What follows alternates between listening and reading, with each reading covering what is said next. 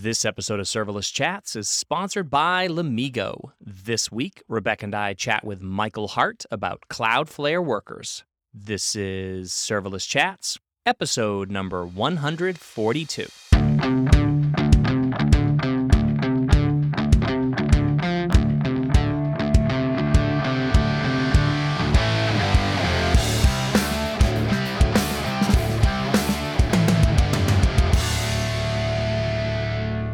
Everyone. I'm Jeremy Daly, And I am Rebecca Marshburn. and this is Serverless Chats. Hey, Rebecca, how you doing today? I am doing really well. I'm glad. I mean, most people can't see, or are- they're not going to see the video as we just talked about, but I'm glad that you two can only see this part of my apartment where I live. Literally everything else where the shadow touches. I just got back from a five day backcountry hiking trip, and I Ah, have like, it rained everything a lot. laid out everywhere. Yes, in the Olympic Peninsula, it's a rainforest, you know, so it rained every day and everything it was just wet. So I just had to put up like chairs and everything's attached to other things and it's drying out. So it's been a good last five days and it's good to be Nice. back. How are you? I'm so I'm both sort of sad but also excited. So I'm sad because this is our last episode before we take our summer break. But I am excited because there are a lot of cool things I think that are going to be happening this summer. So I'll be very excited to get a little bit of extra time to work on those. My newsletter, I'm actually going to be offering a paid version of my newsletter coming out soon.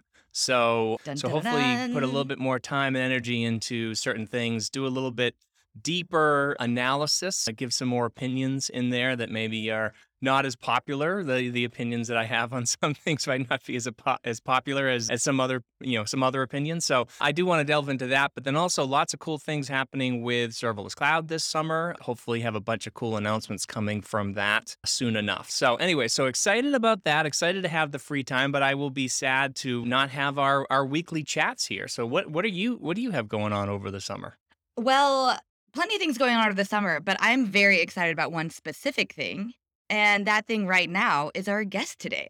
Yes. Would you like to introduce him? I would. So, our guest today, we've had him on the show before a long, long time ago. This was like on episode 18. So, what was that, like 230 years ago? I, I can't remember. But our guest today is a principal engineer on the workers team at Cloudflare.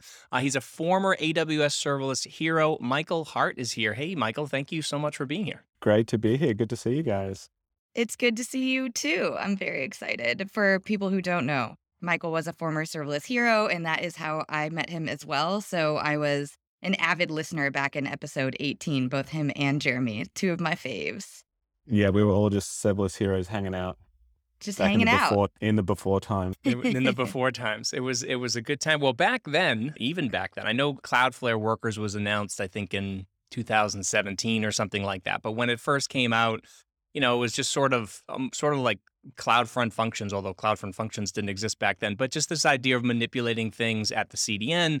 I think Fastly was already a thing at that point too. But a lot has changed though, because I'm just writing my newsletter today and like all of the serverless database offerings that are out there now, like just so many of them, like constantly coming out.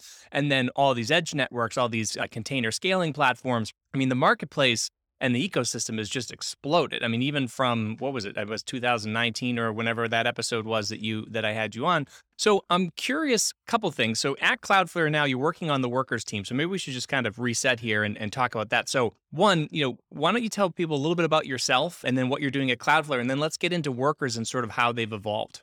Yeah, sure. So prior to this, well, prior to this, I had a nice six month break prior to joining Cloudflare. I've been with Cloudflare now for two months. And prior to that, I was VP of Research Engineering at Bustle Digital Group, which is a media company all sort of on serverless. So doing lots of serverless things for them. And, and that was when we, that was my role when, when I was last on, on serverless chats. I actually, I, I should ask, and I didn't ask this in our pre-show chat. Have you had anyone describe workers on serverless chats yet?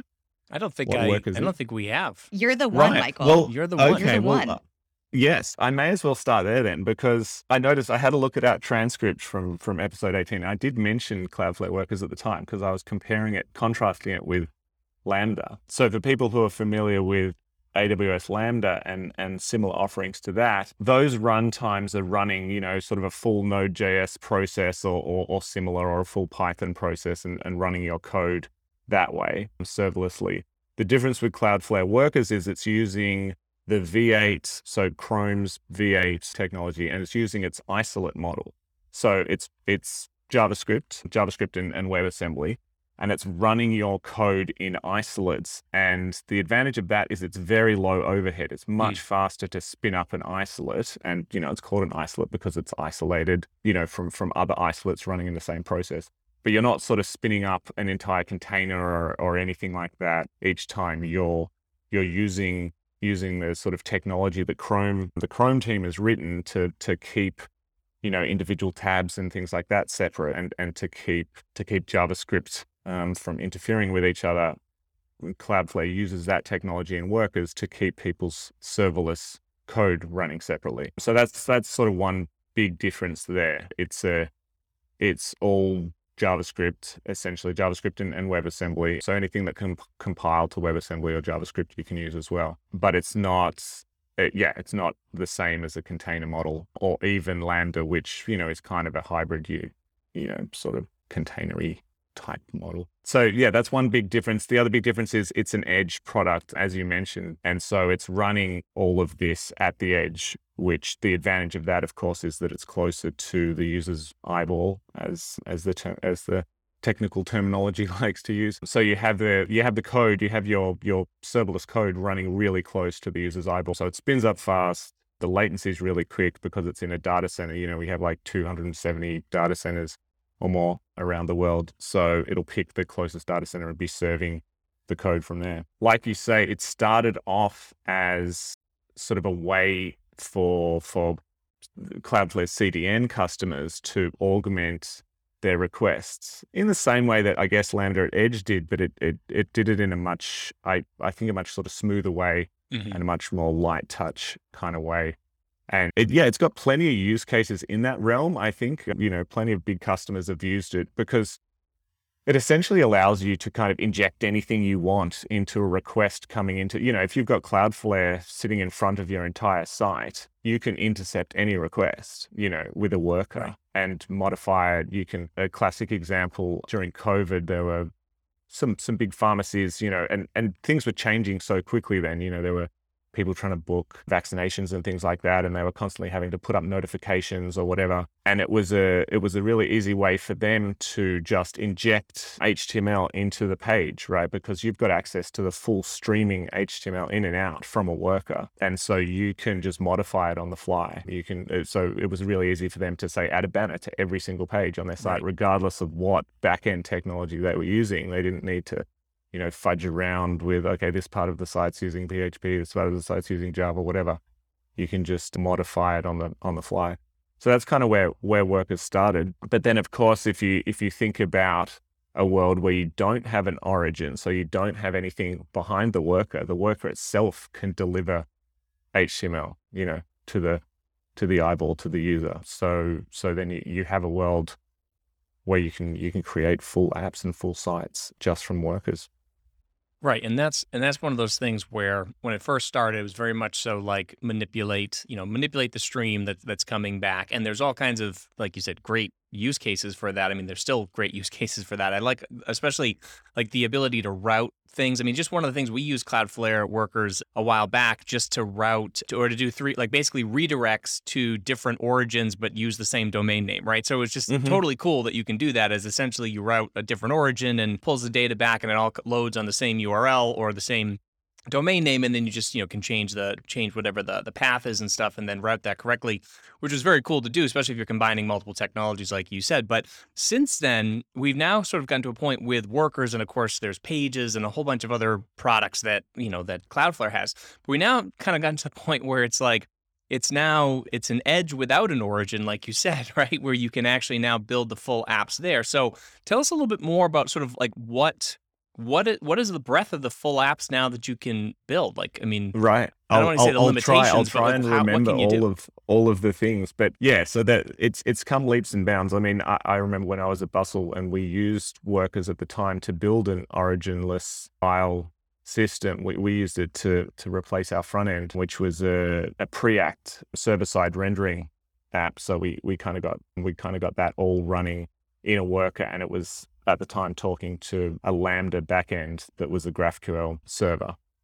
And so that that was years ago. Since and, and and at the time we couldn't we couldn't really use it. It wasn't quite ready. I would say you know four odd years ago uh, for that use case.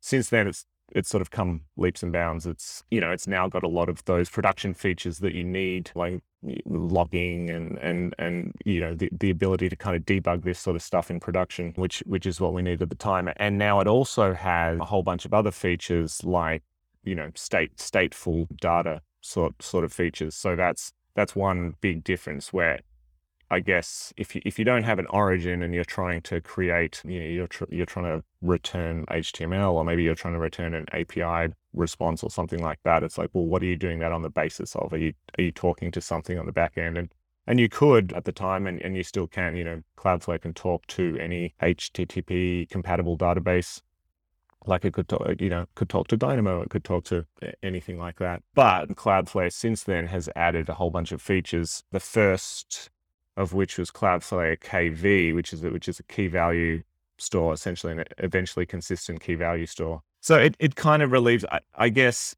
initially, if you want, if you wanted a whole bunch of data in your Cloudflare app originally, you'd kind of have to bundle that in with your JavaScript. Mm. You know, you could you could have it there like a big table of data, you know, a big object of some kind, but you would you would have to bundle it in with your app. And if you wanted to change it, then that would mean a redeploy, which is super quick on Cloudflare Workers, but still, you know, annoying. So Workers KV came out, and that that opened up that use case of where you wanted data at the edge and you wanted your workers to be able to access this data and and it's for use cases i guess where you're you're writing relatively rarely, but reading reading heavily and you want low latency. I guess prior to GitHub Pages coming along, you might have used it for a you know for a, for a, as a CMS or something right. like that. You know, that's a perfect use case for it. I mean, you still could use it that way actually, but perhaps Cloudflare Pages, which is the sort of Jamstack offering, might be better for that these days. But yeah, so that's Workers KV. Yeah. So Michael, you we have this list of things that we want to ask you about in terms of Cloudflare and Cloudflare workers. And right. the first on the list was tell us about workers KV. And then, you know, we had a couple of questions around it, but then you went into it was like, what can you do with that? And it's like, oh, he just answered that. He also just answered that. Actually, he answered that. But we have a few other things on this list, right? We have R2, we have D1, SQLite. So maybe you could go into a couple of those and describe and those as well durable. before. For sure. For sure. Durable, durable objects. Durable objects. Yeah. That's right. Yes. Yeah. That's probably the next. I'll, I'll go kind of chronologically with like the way that uh, when Cloudflare released them. So KV is great for scenarios where you're happy with eventual consistency and you want low latency. But if you want something that's strongly consistent, uh, it's not a great option because you, you might write, you know, I guess if you think about it, these values are being propagated to every kind of edge node, all 270 nodes. It can, when you write a value, it can take, you know, seconds for that to update all around the world. And during that time you're kind of you're in you're in this inconsistent state. So if you wanted to write a value read a value write a value read a value it's not a great solution for that. Durable objects came out and it solved that that problem and also another problem of of kind of coordination. So it's it's sort of the opposite where it's a it's a singleton data object that is living just in one place and you can you can use it to coordinate coordinate things. That's that's one aspect i guess of a fully stateless system at the edge is it can be very difficult to coordinate who's talking to what. And this this comes to light when you're trying to do something with web sockets like a chat room or something like that.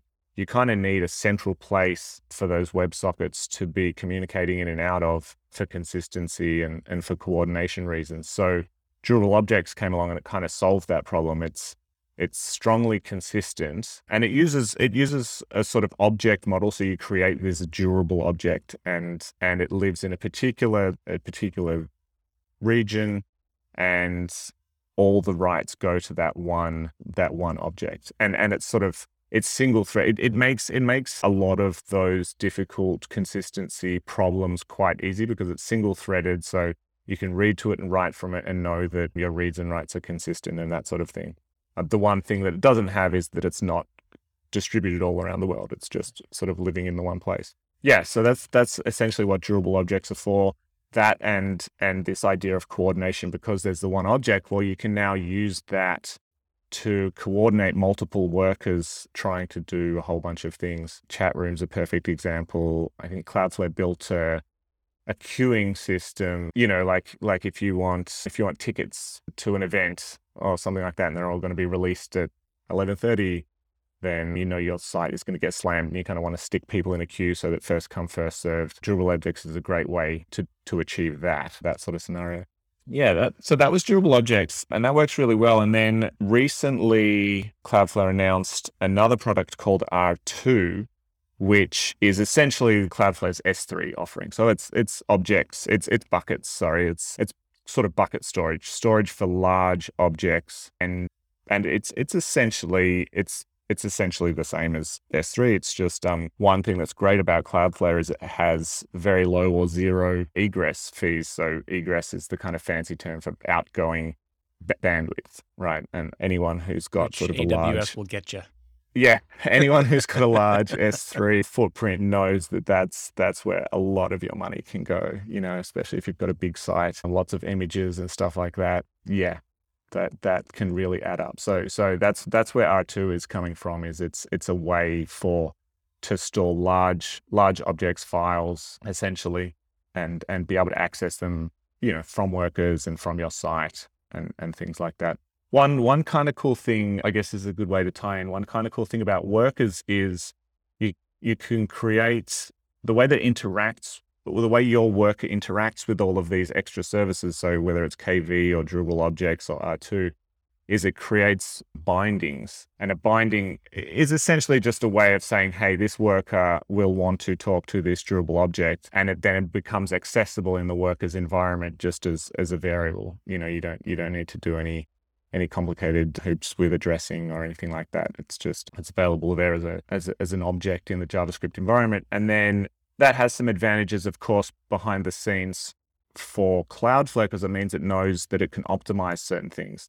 Cloudflare is incredibly good at intelligently routing requests across the world. You know, that's the the network stuff is what is what we're really good at. So if we know that that you know this worker is going to be talking with with this object, then obviously we can kind of ensure the shortest path to or from it. There's another there's another model called service bindings, which is a way of a worker to talk to it to essentially have a binding to another worker. So this is a great way to split up your apps as they become bigger and bigger.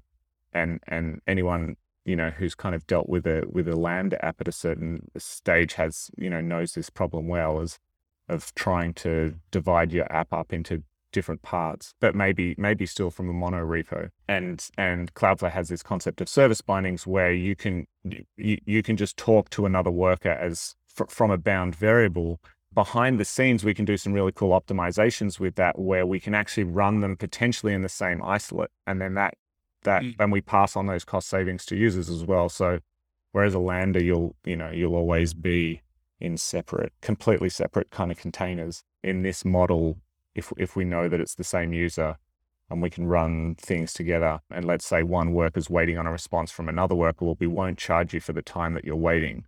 Whereas, you know, I guess, in, in the equivalent sort of AWS style thing, if you've got API gateway and Lambda, where you're paying for the time that API gateway is waiting for Lambda to come back. That that's that's one thing actually that I've kind of come to realize being at Cloudflare is that it's the workers product and, and Cloudflare as a whole is a little bit more of a seamless experience, I would say, which, you know, some some people might view as a as a good thing or a bad thing. But mm.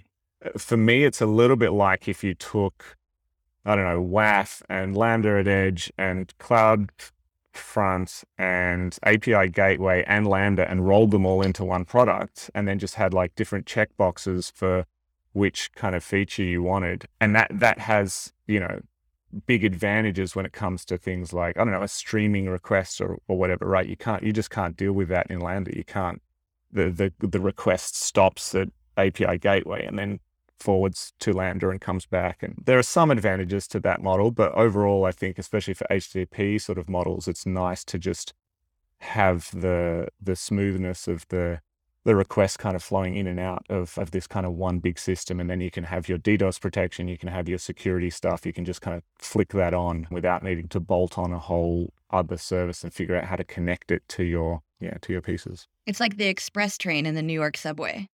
You know, it doesn't Yeah, have to make every yes. stop. You're like, you're getting there. Well, I- Yeah, you know, exactly. th- something that's really yeah, you don't interesting have to about that. change from train to train. Yeah. It was something that's interesting, I think, about that too is uh, there's this.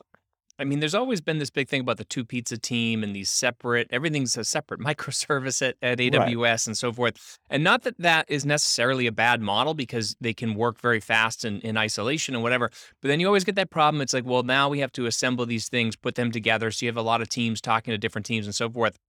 And I always remember, I actually, it was like a Honda Accord or something like that that I was looking at, I don't know, years and years and years ago. And I remember that I get into to to test drive this thing, and there's a, a sort of the screen that has the navigation and a couple of different things, you know, a couple of different features on the navigation screen, and then below that there was a touch screen that was just for the audio controls.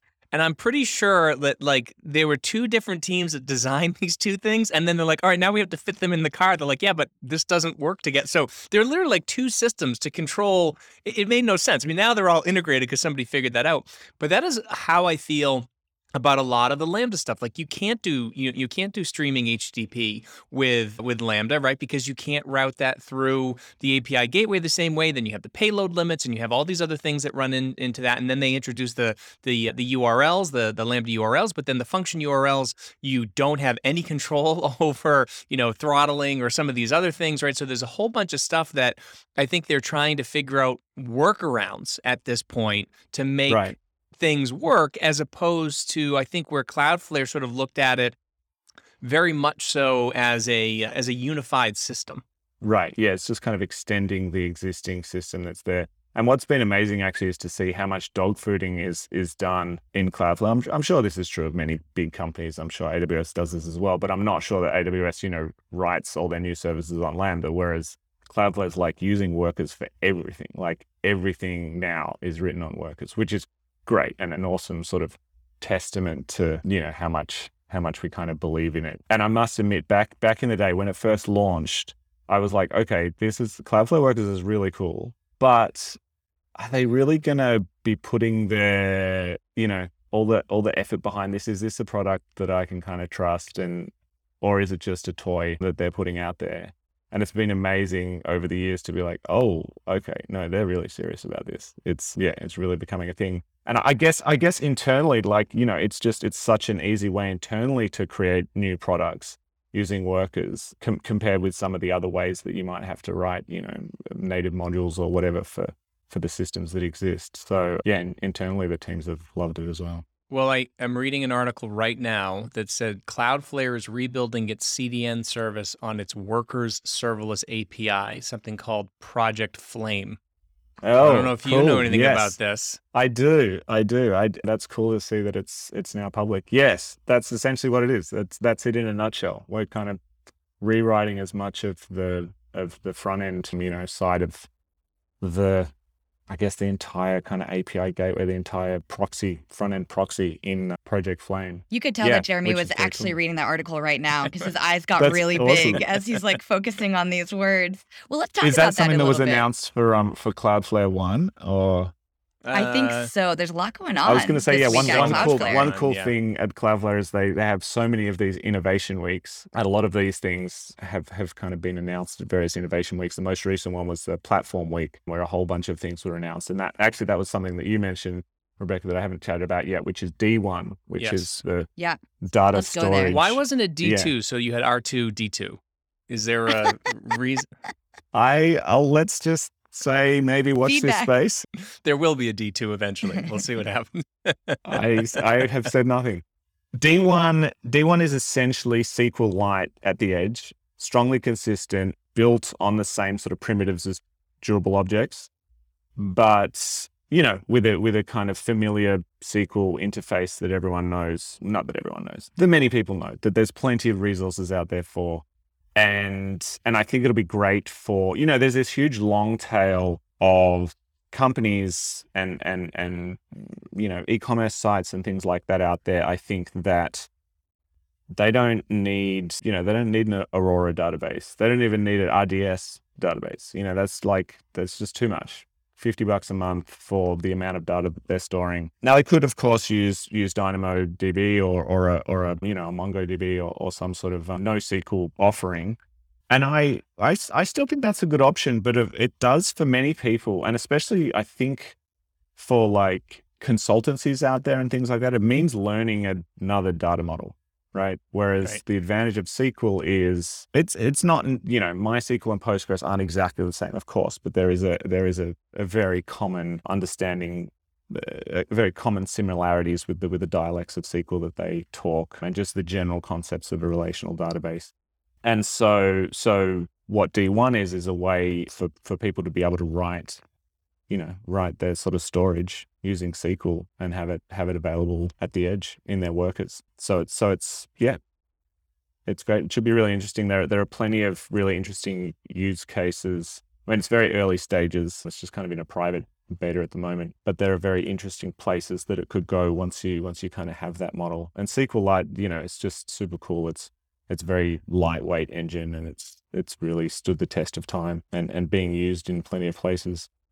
So yeah, it's a perfect example. I think a perfect use case for for someone who has like an e-commerce site or something like that, where you know they want to store they want to store their products, they want to store their customers, they want to look them up, they want to do joins, they want to be able to display that data, they want to be able to write it, they don't want to think too much about yeah again stuff like eventual consistency and, and stuff like that. You talked about internal dog fooding and how impressed you were with mm-hmm. how much you you all do that and how you build everything on workers. And I think there's there's something special that happens there, right? When you are that, let's say, obsessed of of doing internal dog fooding, that also mm-hmm. means that if you're the developers, you're also improving your own experience before you're putting it out into the world, or you're understanding where the experience, where the gaps are, what fails, what feels good, what feels bad. So let's talk a little bit about the developer experience. And I think you have something called, is it Wrangler? Um, Wrangler, yeah. Yeah, and how the, does that make jeans. it? but maybe those right. two.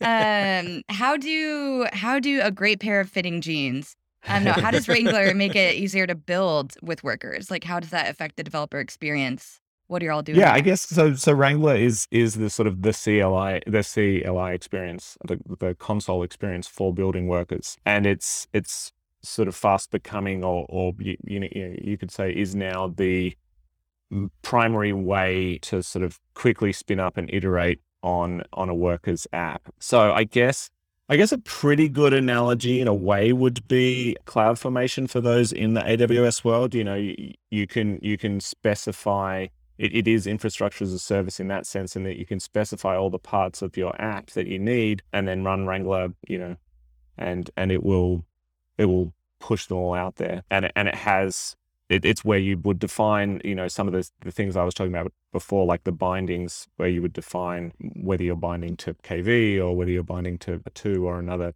a service binding or something like that. Yeah, that's that's essentially what Wrangler is. It's also used for for pages, for Cloudflare pages. And internally, yeah, it's interesting you, you chat about the developer experience because it's it's interesting for me now being on that side where you know you have other teams essentially that you know we're supporting now and and and in our internal chats people like oh hey how do i do this how do i do this with workers? Uh, you know can you let me know you know how do, how do i want to spin this thing up or i want to spin that thing up? And it's like oh cool. That's that's someone internal you know that's that's exactly the same sort of thing. And so yeah then that drives obviously drives the developer experience and drives the way that we make tools like wrangler better. One cool thing actually i was thinking about this the other day about Wrangler that I like that I'm not sure I've seen in any other sort of infrastructure as a code style config is for durable objects. When you want to say add a new durable object or modify it, maybe you want to rename it or that sort of thing, you'll do a migration. And you declare these migrations in your Wrangler file. So you'll sort of be like, okay, here's version one of the the durable object. Version two, you know, is a rename, can rename action. I want you to rename from this to this version three, and, and they just sort of sit there in your config file and, you know, in time kind of grow. But it, I, I, it's quite cool to then have like, you know, your migrations kind of listed there with your config. You can kind of see where things have gone and where they're at currently. And it's a good way of declaratively sort of saying, okay, this is this is the state of of our data. The, this is what our schema looks like at the moment. Yeah, that was something I noticed the other day that I'd never seen before. Hi, everyone. I want to take a minute to thank our sponsor, Lumigo. Gain full visibility into Lambda invocation flows quickly with Lumigo, the cloud monitoring and troubleshooting platform that helps developers like you see the whole story end to end.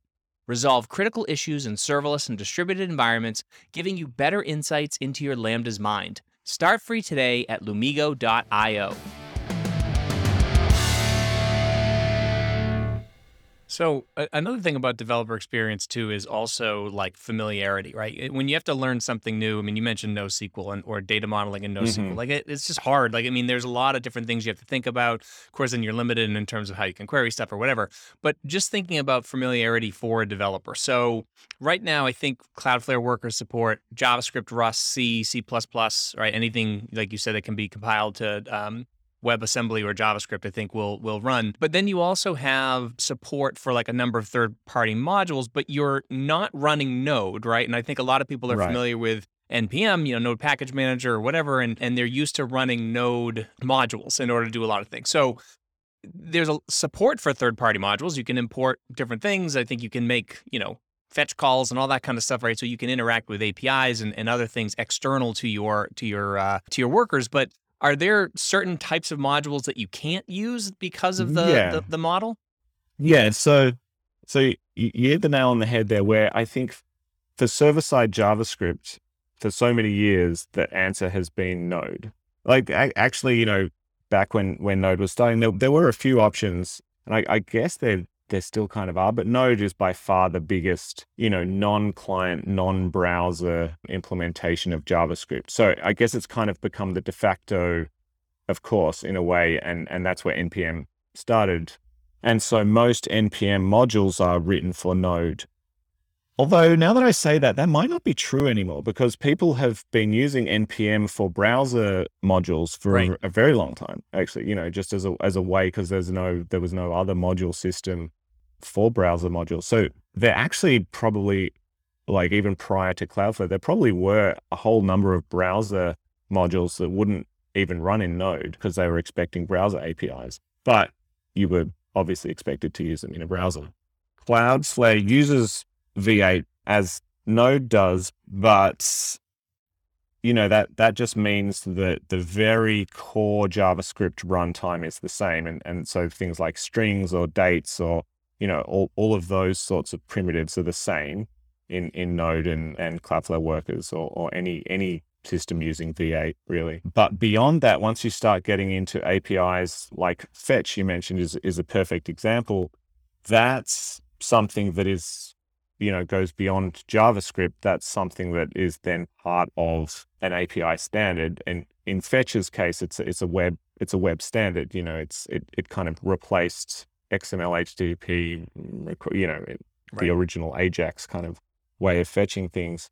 Cloudflare is built as much as possible to be compatible with web APIs, as opposed to Node, which was written at a time when those things didn't really exist. Right. So Node wrote its own HTTP client, you know, completely from scratch because there was no real HTTP client or, or way of making HTTP calls aside from the very clunky way that browsers did it at the time. So Node kind of existed at a time when a lot of these APIs weren't being worked on in, in, in browser land. Other examples are things like streams, streaming, streaming data, uh, you know, and so Node ended up creating its own Node.js streams. But since then, there have been web web standards around streams, streaming data in and out. And so Cloudflare uses those. So basically Cloudflare uses the the service worker model, which a service worker is a thing you can write in, in a browser in, in your client side JavaScript. And Cloudflare is built on that kind of model. And so, as much as possible, Cloudflare is trying to support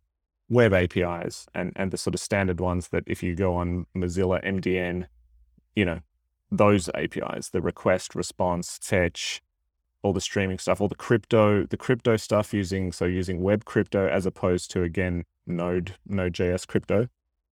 So that's that's a bit of a departure, and and the ecosystem is just much younger in that sense. And I should say, Deno has done exactly the same thing. Mm. So Deno, Deno, uh, when Deno came along, Deno is another another you know server side JavaScript option, a JavaScript slash TypeScript option that also uses V8 and uh, written by written by Ryan Dahl, the guy that created Node, Who actually. created Node. Hence the name Deno Node. If I Um, could do it again, uh, Yes, essentially, essentially. If I could do it again, this this is how I do it. And and it's taken a very similar path of trying to be web API, um, you know, stand compatible. And and there are huge advantages, of, of course, to that. There's eventually anyway, because people will know these APIs and they'll be standardized. You won't be kind of context switching between the browser and, and the server side. But there are some things that you just can't do in the browser that maybe if it was only left up to browsers, they would never implement APIs for it all. Right. You know, a, classic example might be accessing the file system or something like that, right? You don't ever want to be able to do that from the browser, but maybe you do want to do that from the server side, you know, and, and, and Deno certainly has a way of doing this in its own kind of Deno, under its own Deno namespace. So they've, they've had to like create their own API for it. But what Cloudflare and, and Deno and a bunch of others have been working towards is this this group called the WinterCG group that was announced recently during our platform week, which stands for Web Interoperable Runtimes Community Group. As I read that out, because I'm not going to render it. um, but this is this is a working group essentially to to establish APIs for non-browser you know use cases but still to be standardized. And and in i guess standardized in the same flavor as the web apis are. So to use the same you know where possible use the same stream apis and that sort of thing but but potentially for use cases outside of of what the browser would be for. So that's really exciting because because that should enable enable a bit more standardization in that space. And getting back to the original question of yeah so what what can and what can't you run in workers? There are definitely you know developers out there that that come and they try and create a worker and they pull in a node module. You know maybe it's using nodes http or nodes crypto or nodes fs module. And those things just aren't available in a worker. Now in time people have been writing you know especially because because node did introduce the fetch the, and and start supporting Mhm. the fetch api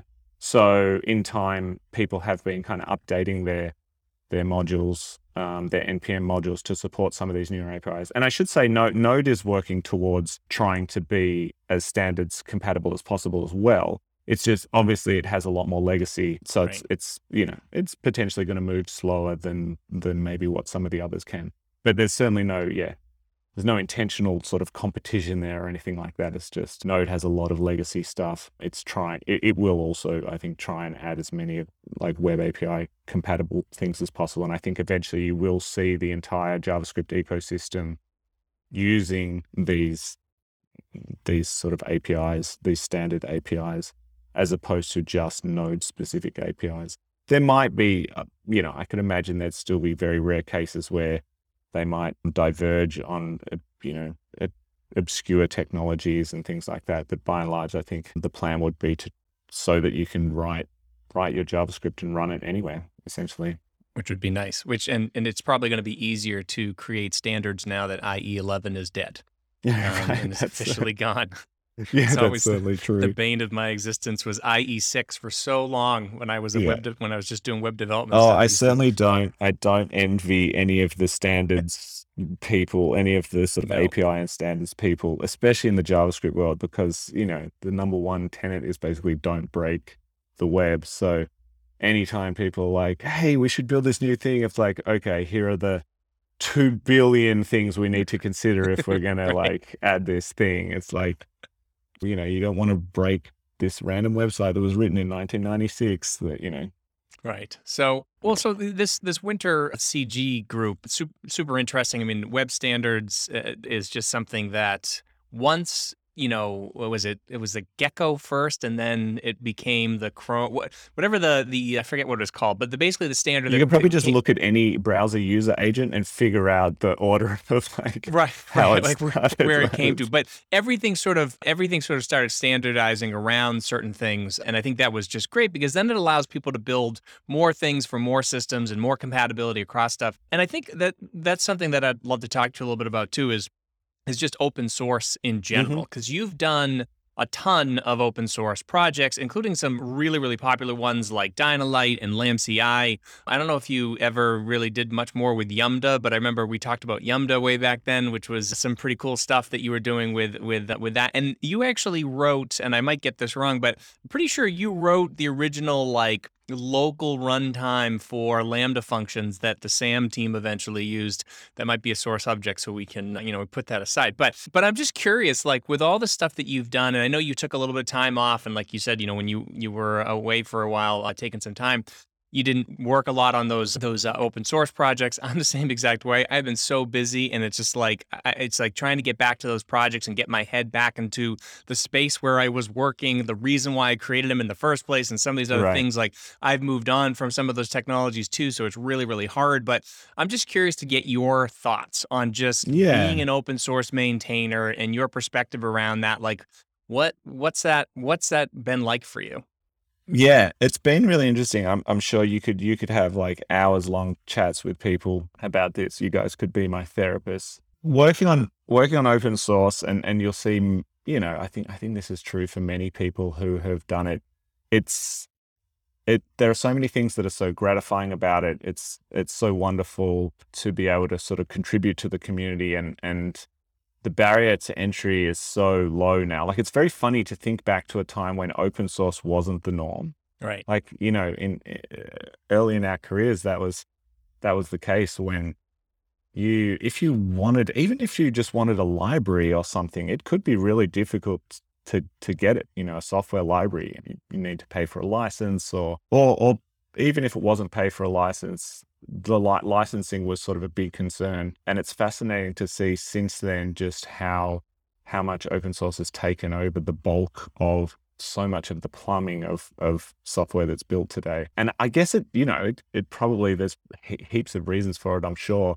Part of it is it it just does feel really good to build something and put it out there, you know, and and and just the joy of I think for many people who are in the software world, you get joy out of building things, and and that's that's sort of why you why you why you stay in the business and and why you keep doing it is you just enjoy creating you enjoy creating software and you enjoy scratching itches. You know, a lot Mhm. of open source software is created just from sc- scratching an itch. I there was this thing it didn't quite do what I wanted. I'm going to write it, but there's no, you know, what's the benefit in me kind of keeping this just to myself or maybe just to my company? You know, I guess uh, things things get a little bit complicated there, but certainly if you're just writing something to solve your own your own sort of developer pain, I think a lot of the time when it is, oh, I'm writing this for for something that I'm doing at my job, there's just the question of, oh, is this core IP for my Right. company or not? You know, is this core intellectual property? If not, I think you know these days companies are just a lot more open to, well, yeah,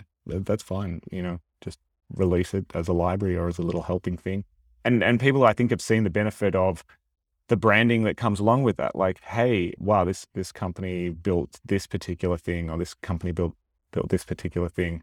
Actually, yeah, I'm I'm thinking even today, like we write we write a bunch of Go code at Cloudflare. Um, there's a particular light, and, and we use Kafka, which is which is a messaging service, and there's a particular you know Kafka client out there, um, Sarama, written by the Shopify people, and you know we just use that client. But then Shopify's a customer of Cloudflare as well. you know, it's Right. like it's like we're a customer of their code, they're a customer of us. There- There's lots of cool, you know, sharing, and and I think there's a real community aspect to it that is great.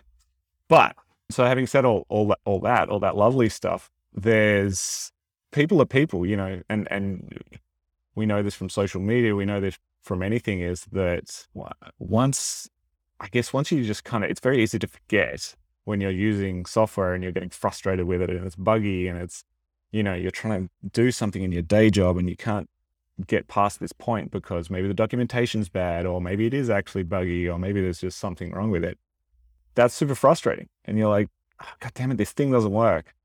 And, you know, in that moment, it's very easy just to go and leave a snarky comment or a GitHub issue or something and just be like, this thing's broken, it doesn't work. Uh, and I think, you know, plenty of people, of course, they, they step back and they, uh, I think by and large, actually the, the open source community is great in the way that people interact and write issues generally is is actually pretty nice and pretty considered. But it can it can take a toll after a while, I guess, if you just feel like, oh, I created this thing and the creation was really fun, but now I'm having to maintain it, you know. Right. Now yeah, th- there's this really weird edge case that this person has, and oh, how much time is it going to take me to fix that thing? It's probably going to take hours, and that's not going to be like joyful hours for me. So what am I actually getting out of this? You know, and there's and, and there are a bunch of things. There's I guess there's a bit of pride, there's a bit of, well, I feel like I made a promise actually to the community when I put this out there. I kind of right. by putting this out there, I kind of made a promise, hey, people use it. Even if I didn't say use it, and a lot of time people put stuff out there and they're like, "Hey, don't use this." I'm just putting it out there. Please don't use it in production. And then, you know, a few weeks later, ten thousand sites are using it but yeah, I think th- th- there's that. There's this element of well, I kind of promised people that that you know they could use this thing, and and so yeah, the with great power comes great responsibility, and, and there's a certain responsibility to to keeping your open source libraries up to date if you want people to be using them, and and vice versa. If you're using an open source library, you have to keep that in mind. That you know, is this person going to be keeping it up to date, and if not, what options are there? Will you, right. you know, will you fork it yourself and and look after your own fork of it, et cetera, et cetera. I was just going to say so, under this open source question, I have multiple sub bullets. And these sub bullets, right, is it's, it's something that you've touched on, I think, in the last couple minutes. You've touched on each of them. And one is ensuring quality and consistency. Are there tips and tricks to doing that? Is there something that you should know going in as to someone who's going to be an open source creator? what do I need to know? Do I need to schedule out my time? Does this have to end up being like on the calendar? Like, how do I need to even allow myself the time and space to to actually maintain this? But right. then I think we can set that bullet aside for a second because I think the two other bullets that I have, one is, you know, you called it scratching an itch or maybe solving a point in time problem. And so it's this bullet around ensuring longevity. So not only how could we do that, but like, should we even try? Or at some point, is it like, hey, I'm going to let this self destruct over the next six months to 12 months to two years to six years or whatever that time frame is. And maybe right. it's okay. Like maybe it's okay that it goes into like obsolescence over time. Right. And then the last bullet, it was about then how, if someone is going to use a library, right? Like how, what's the best way for them to test the usefulness or reliability or longevity of one of those projects, right? Like what's, what would you say like hey obviously it's you know some people are very clear and they're like don't use it in production and then later like you know a month right. later it's 10,000 but like yeah is there like are there you know red flags that one person should look out for to be like okay yeah yeah all very interesting questions i think as you were talking i was realizing that of course open source runs a huge gamut right there's there's people that write libraries and little tools you know like jeremy or myself and then there's huge projects like Kubernetes or like, you know, these massive projects, Chrome, you know, like just huge projects run by teams of people at a company. And they're, they're probably, I, I guess I have less experience at that sort of scale. You know, at that scale, it's almost like running, you know, just running a commercial operation in a way. It's maybe well, I guess you're doing it as your day job. I was going to say, is it maybe even more thankless because people feel even more justified in yelling at you when something's broken? But it is, I guess, it, in those cases for those big companies, they're being paid for it. So I guess there's an element of that as well. But I guess that wasn't the sort of open source that I, I was thinking about or talking about. But it, it is a very important part, obviously, of, of the kind of ecosystem. But yeah, getting getting to the question of longevity, I, I think it's a really hard one because for a long time I prided myself on someone who kept their libraries up to date. And mm. certainly, you know, I had some principles in mind. Some of these are sort of maybe JavaScript ecosystem specific, but maybe not. I think I've actually seen similar problems in in the Rust world and, and the Go world and other places where dependencies are a real problem. And and not just with open source, obviously with any library, but because so many libraries that you use now are open source, they rely on other libraries that are open source and they rely on other libraries that are open source and and you know, you can end up with these sort of massive dependency trees and from very early on for various reasons, I was always a fan of, you know, no dependency or very little writing code that had very few dependencies. Yeah. now that sometimes means, of course, reinventing the wheel a little bit, or, or you know, copying maybe- and attributing yeah, cop- copying and code, right? pasting and attributing some some MIT or, or BSD licensed code or something like that. And and and so yes, there's duplication of effort there, and potentially if the thing that you've put into your, you know, co- that you've copied and pasted has security issues or or whatever, then you're not you're not going to get the benefit of someone else, you know, Right. updating that. But for the most part, the sorts of code that I would do that for were were very sort of small one-liners, very small functions anyway. You're very very uh, a small data structure or something like that. I haven't run into any any security issues with that stuff, but I could imagine that it could happen.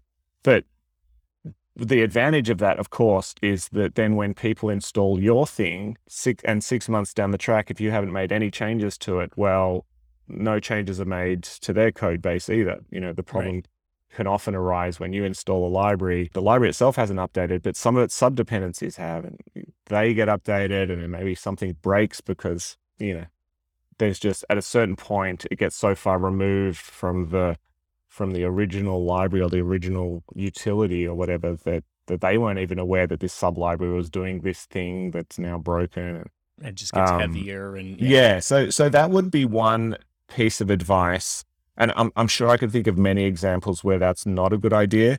But generally, I feel like reducing the number of dependencies that you have is a good rule of thumb if you're writing open source. And if you're picking an open source library, especially picking one that has fewer dependencies, I feel generally, as a very general, you're going to end up with less headache down the track and less, you know, hair pulling out, less issues trying to debug it, less jumping around it, even just jumping around the file system trying to figure out, wait, where is this coming from? Which particular, you know, which of these hundred dependencies is this behavior that I'm seeing coming from? Yeah, so I think that's that's a good that's a good rule of thumb and a nice, I think a nice a nice sort of design pattern to keep in mind. Well, Michael, I, I hate to I hate to cut you off, but we're we're out of time, and uh, I think we're gonna have to have you back on just to have a episode about open source because I got a million things that I'd love to talk to you about with this, especially things like you always like people leave comments and they're like, "Oh, this doesn't work, whatever," or "I need that to support this," and you're like, "Okay, well, just you know, create a PR. If you you know, if mm-hmm. you've got the time, then you create the PR."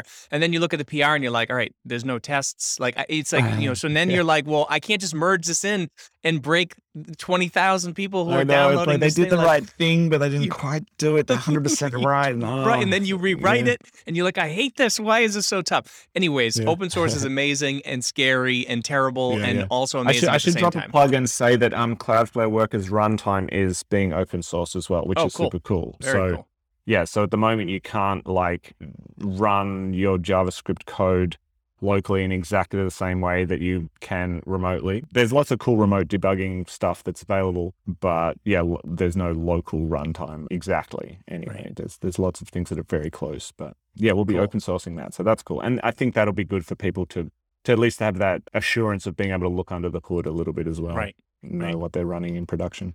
Awesome well we will look out for that so, michael thank you so much for being here and sharing all of this stuff like i said i think we're going to have to have you back for an open source conversation but if people want to find out more about you or cloudflare workers and all that stuff what is the best way to do that Google. Google, Google Cloudflare workers. but I, I should say the Discord, the Discord is is one of the kind of the newer ways that we're supporting people, and there's awesome conversations there. I'm I'm finding it so much better than any of the other sort of support forums or just general chat experiences, and and it's great. It's great to see the community supporting each other. As well as, you know, there are plenty of Cloudflare people on there to answer questions as well. So, yeah, check out our Discord. And if you want to learn more about Michael specifically, you can find him on Twitter at hichaelmart, which is my favorite it was a Twitter handle. Uh, GitHub, M Hart, Medium, hichaelmart again. You could probably just Google him and find out all sorts of things as well. Um, we're going to put all this in the show notes. Michael, usually I let you give all those aliases and handles, but I'm going to roll them out You, for you. you knew Um, them. You knew them. I That was knew him. I knew him. Of course, I know him. That's part of my job. I actually knew them by heart. I've I've committed them to my heart years ago. But Michael, thank you for being our final guest before we head out for the summer. Thank you to all of our listeners um, who have spent time with us, and more importantly, who have spent time with our guests. And I hope everyone has a really wonderful summer. DM us, DM Jeremy or myself or Michael, because now you know all of his handles. Yeah, guys, that was great. That was um, very fun and have a have a great summer. All right. Thank you. And that's this week's serverless chat. Rebecca and I want to give a huge thank you to Michael Hart for being our guest this week and to our sponsor, Lumigo. If you want to check out the show notes and a full transcript of this episode, you can find them at serverlesschats.com slash 142. For more serverless chat, subscribe, sign up to be an insider, check us out on YouTube, and follow us on Twitter, Facebook, and Instagram. You can connect with Rebecca on Twitter at Becca Odelay and me at Jeremy underscore Daly. And if you want to keep up to date on everything serverless, make sure you subscribe to the Off by None newsletter at offbynone.io. We're off for the summer, but we'll be back later this year with all new episodes and more amazing guests. Thank you so much for joining us, and we look forward to chatting with all of you again later this year.